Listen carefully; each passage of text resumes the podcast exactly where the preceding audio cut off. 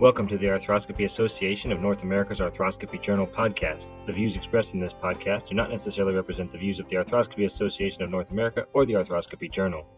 Welcome, everyone. I'm Dr. Clay Nulle with TSAOG Orthopedics in San Antonio. Today, I have the privilege of speaking with Commander Lance LeClere. Dr. LeClere is an associate professor of orthopedic surgery at Uniform Services for University of Health Sciences and is the head team physician at the U.S. Naval Academy. He was an author on a paper entitled Outcomes of Primary Biceps Subpectoral Tenodesis in an Active Population, a prospective evaluation of 101 patients, published in the December 2019 edition of the Arthroscopy Journal. Lance, thank you for joining me today. Thanks, Clay. It's a pleasure to be here. So let's start off with those readers and those listeners that haven't quite read the article. Can you just give us the two or three main conclusions and a brief summary and synopsis of the results of the study? Sure. So this is a, a study of SLAP lesions and uh, primary biceps uh, tendonitis uh, and unstable biceps uh, lesions in a young active population. The senior authors, Matt Provencher and uh, Dan Solomon, collected uh, patients over a six-year period and wanted to see the the overall efficacy of biceps tenodesis in this population in a primary setting. So basically they looked back at their population and found that primary subpectoral biceps tenodesis for slap tears or pathology of the long head biceps tendon was uh, resulted in a significant improvement in shoulder outcomes in a prospective uh, uh, cohort. And so uh, this is in distinction from the uh, previously published results in, in type 2 setting, uh, a failed type 2 slap repair that went on to a biceps tenodesis. This is in a primary setting. So the results are um, pretty important in their implications in a young active population, demonstrating efficacy of this uh, primary long-headed biceps tenodesis is, um, you know, pretty significant. Absolutely. So I think I know the answer to this question already, given who the senior authors are and, and you being involved, uh, all very excellent surgeons. But did the results surprise you and your co-authors at all, or did anything that happened in the article change your practice in any way?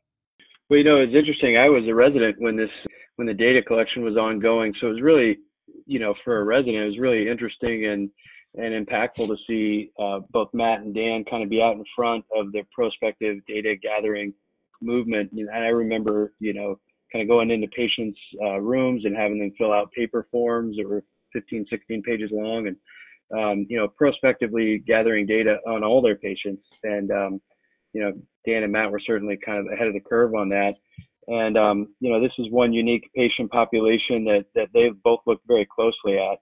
Um, I think some of that was born out of the fact that you know we saw a lot of type two slap repairs fail in this young active military population, and so you know, kind of looking for ways to get better results. And you know, certainly we we saw that revision uh, of a failed slap to a biceps tenodesis uh, gave you know rendered good results.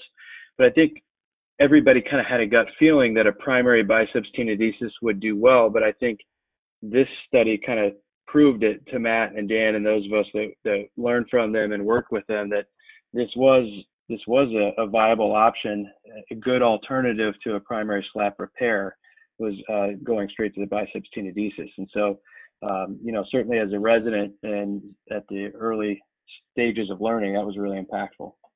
So the average age of the patient in the study was 42.6 years. Historically, kind of when it comes to slap tears, a lot of people talk about age 35 or 35 to 40, and and and Matt Provencher and you all have even published some of the, a lot of that data in the past as well as 35 to 40 kind of being potentially that kind of age cutoff of you know do you repair versus not repair a type two slap tear, for instance, and then you know do you go straight to a biceps versus not? So so 42.6 is maybe a little bit higher uh, uh, for what we would term an active patient population a lot of times. So do you have a set age cutoff, particularly in an active patient population like this, or does this study kind of influence that in any way? Yeah, that's a great question. I think that's something that we're still trying to find the answer for. I do still think there's a role for a slap repair. You know, I'm at the Naval Academy, as you mentioned, and I see 18 to 22 year old active patients. And I think there's still a role for doing a slap repair. And, and um, JP Rue and I have looked back at our results in, in, this population, and we've been satisfied with our slap repairs in a in a traumatic injury in these young patients.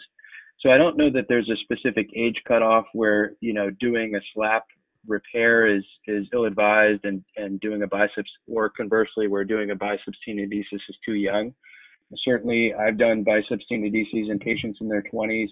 Uh, I know Matt and Dan have as well. So I think there's a role for both uh, a SLAP repair, especially in a young active uh, patient uh, population with a traumatic injury.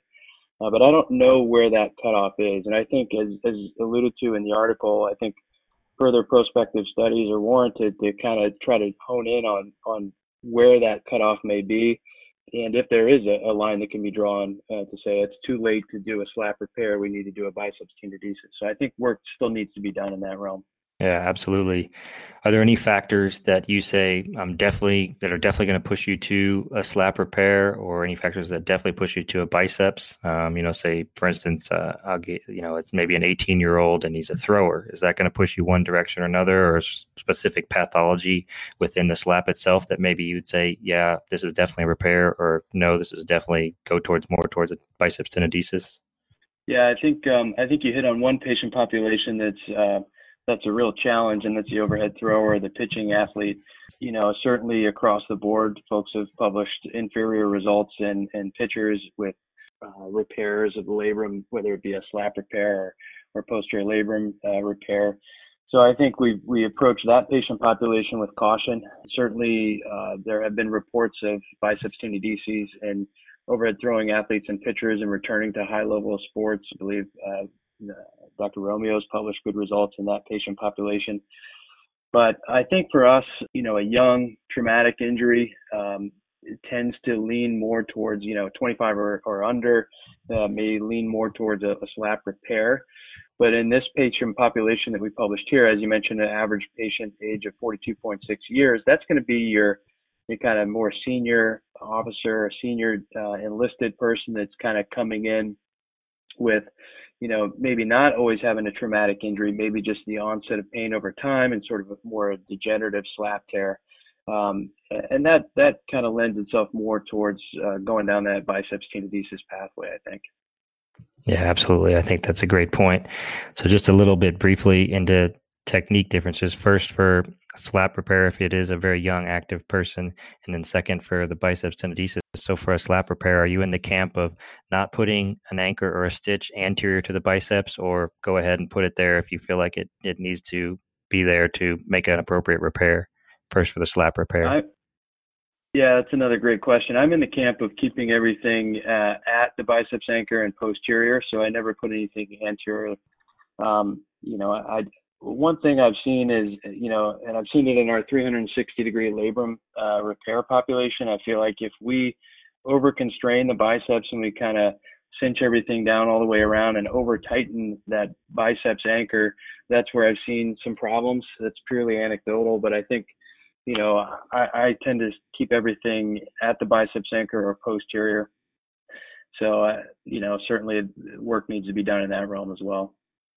Yeah, I agree, and that's tends to be my preference as well. So now shifting back to the biceps tenodesis in this study. So all all patients uh, had a subpectoral biceps tenodesis, and the fixation was with a bioabsorbable tenodesis screw, either a size seven or a size eight tenodesis screw. Is that still your fixation method of choice, generally speaking, or is there a specific indication where you go to a tenodesis screw or don't go to a tenodesis screw? What are your What are your thoughts on that? Yeah, so I, have actually gone to a uh, biceps tenodesis button uh, so I do unicortical button. Um, I found that a little more more reliable than uh, trying to put in a screw, um, which you know neither are technically too challenging. But I think if you leave the screw a little bit proud, that can irritate uh, the biceps and cause some pain for the patient. Uh, conversely, if you are a little overzealous and you countersink the screw too much, it can fall into the canal of the humerus and you, you lose a little bit of fixation. I I like the button. You leave it unicortical and I haven't had any issues with uh, you know lengthening of the biceps or loss of fixation. So, and I also think about the the, the stress riser of, of a seven or eight millimeter hole in the humeral shaft. You know, in this young active population, that's going to put a lot of torque on this arm, either weightlifting or arm wrestling or whatever it may be. You know, I do worry a little bit about uh, about fracture through the through the drill hole for the for the screw. So I feel like if I can minimize the size uh, of, of the hole in the humeral shaft, uh, you know, by using a biceps tenodesis button, that's a little more optimal, I think. Yeah, I agree. We've all seen the dreaded uh, humeral humeral fracture X-ray after an eight millimeter hole that's maybe just slightly eccentrically drilled or just slightly off center, and then you know creates that that um, that risk and then that subsequent fracture, like you mentioned. So for this study, was that uh, obviously you mentioned this was done a number of years ago and then followed uh, for a length of time prospectively? Was that just the technique of choice at the time? Are your other co-authors uh, like Dr. Provencher and Dr. Solomon? Are they still using interference screw primarily, or do you think most people have shifted more towards the unicortical button or even all suture anchor fixation or something with a smaller hole, generally speaking? Yeah, I think that was the preferred technique at the time. Um, I, you know, to be honest, I'm not sure how. I think there's a little bit more diversity in how folks are doing it uh, amongst the authors, and I think some do some do a screw fixation still, some use a button, and as you mentioned, some use anchors. Um, and I'm I'm not aware of anything that shows any you know superiority of one technique over the other.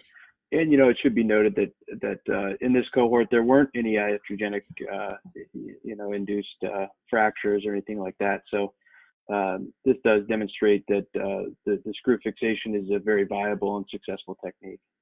Yeah, absolutely, and certainly tends to show pretty good pull-out strength in some of the biomechanical studies and everything for sure as well. So one final question. So uh, the, the main results, 82% of patients returned to full activity at a mean of 4.1 months. So that's pretty good uh, results and obviously in a very active military population. For the 18% that didn't, it wasn't really mentioned much in the article, but it, it, were there any specific reasons you think that occurred or is it just something that, you know, maybe they were, maybe those were some of the little bit older patients or, or um, just had some uh, difficult pathology? Was there any specific reason that you think, or was it anything technique related um, for those 18% that didn't return to their full activity level? Yeah, that's a great question, and I think some of it may have been, you know, some of some of the failures uh, that required revision in an active population. You have a set amount of time um, where you you can be on limited duty before you're, you know, you're you're medically disqualified or, or asked to leave the military because your your medical condition. So, you know, some of it just may have been a time factor. But I think the important thing to, to consider is, um, you know, looking at concomitant pathology. And I think Dan and Matt, when they designed this study, did a great job of really, really trying to be diligent on focusing in on just biceps and SLAP pathology. You know, they, the exclusion criteria was pretty strict. Um, you know, the, the diagnostic arthroscopy looked at, you know, some of the other lesions that we know can go along with this uh, you know, superior border of the of the subscapularis, you know, uh, partial cuff tears. You know, if there's a significant partial cuff tear, it was excluded. But you know, some of the other things that we know more about now that we maybe didn't look for as closely back then. Um, you know, some of the subtle multidirectional instabilities and things like that may have contributed. But you know, I think uh, I think that's the challenge here is that Matt and Dan did a great job of designing a study and and really tried to be very diligent about number one, diagnosing long-headed biceps tendon pathology with the, the lidocaine uh, challenge injections, and then be, being very focused on, on what they included in the patient population. So I think it's tough to say why those patients failed, but I think it's probably a, a myriad of factors. Um, and there's no one smoking gun on why why those particular uh, 18% or so of patients did fail. So certainly more work needs to be done in that realm as well. Absolutely. That's terrific information. Dr. LeClere's article, Outcomes of Primary Biceps Subpectoral Tenodesis in an Active Population, a prospective evaluation of 101 patients, can be found in the December 2019 edition of the Arthroscopy Journal or online at www.arthroscopyjournal.org. Lance, thank you very much for joining me today. Thanks, Clay. It's been a pleasure. That concludes this edition of the Arthroscopy Journal podcast. Thank you for listening. Please join us next time.